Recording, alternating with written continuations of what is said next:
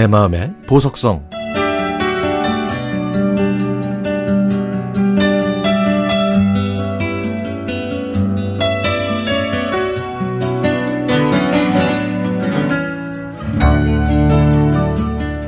저는 대여섯 살 때 친구한테 산타클로스 할아버지 얘기를 처음 들었습니다. 1년 동안 착한 일을 많이 하면 산타 할아버지가 지켜보셨다가 크리스마스 전날에 자고 있는 아이들 머리맡에 선물을 놓고 간다는 그 이야기를요. 그 말을 철석같이 믿었던 저는 며칠 남지 않은 크리스마스 날까지 나름대로 착한 일들을 하나하나씩 했습니다.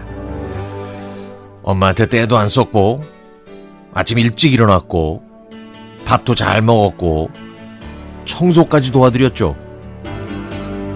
그런데도 크리스마스 아침에 일찍 일어나 보면 제 머리맡에는 아무것도 없었습니다.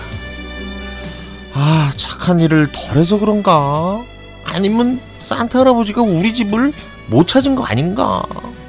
라고 생각하면서 많이 슬퍼했던 기억이 나네요. 당시 부모님은 먹고 살기에 정신이 없으셨으니 지금 생각해보면 당연한 일이었죠. 그래도 저는 제 아이들만큼은 산타 할아버지를 오랫동안 마음에 품길 바랐습니다. 저희 시누이는 유치원을 했습니다. 그래서 제 딸을 그 유치원에 보냈는데요. 그 유치원에서는 매년 크리스마스 때 산타 할아버지가 아이들한테 선물을 나눠주면서 산타와 사진도 함께 찍는 행사를 했죠.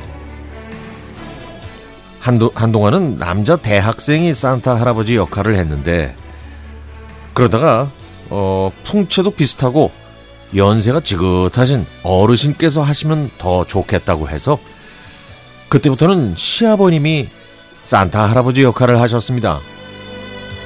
예상외로 아버님의 산타 할아버지 연기가 완벽해서 유치원 아이들이 무지하게 좋아했죠.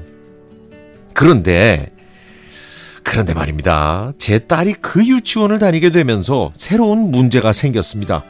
그건 바로 제 딸이 할아버지를 알아볼 수도 있다는 사실이죠. 만약 딸이 산타 할아버지를 보고 우리 할아버지다! 하고 소리치면 안 되잖아요. 그래서 가족회의를 열고 그 안건에 대해 고민을 해봤지만 47개월 아기가 수염을 붙이고 모자 쓰고 분장한 친아버, 친할아버지를 절대로 알아볼 수는 없을 거라는 결론을 내리고 말았습니다.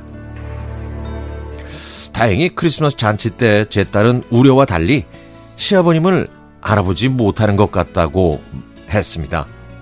다른 아이들처럼 그냥 산타 할아버지라고 했다고 했죠.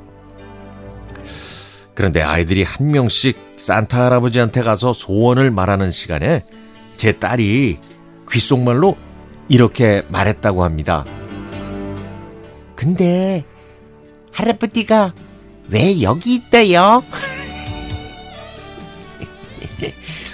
아, 이게 몇 년이 지나서 딸한테 물어봤더니 딸은 처음부터 할아버지를 알아봤는데 아는 척하면 안 될 것 같아서 그냥 모른 척 했다고 하더라고요. 제 바람과 달리 아쉽게 제 딸도 그렇게 일찍 산타 할아버지의 비밀을 알아버렸네요. 매년 크리스마스가 되면 선물을 못 받아서 실망했던 어린 저의 모습이 떠오릅니다. 올해는 어른 아이 할 것 없이 모두 힘든 한 해였지만 그래도 산타 할아버지를 믿는 세상의 모든 아이들이 행복하고 따뜻한 크리스마스를 보냈으면 좋겠습니다.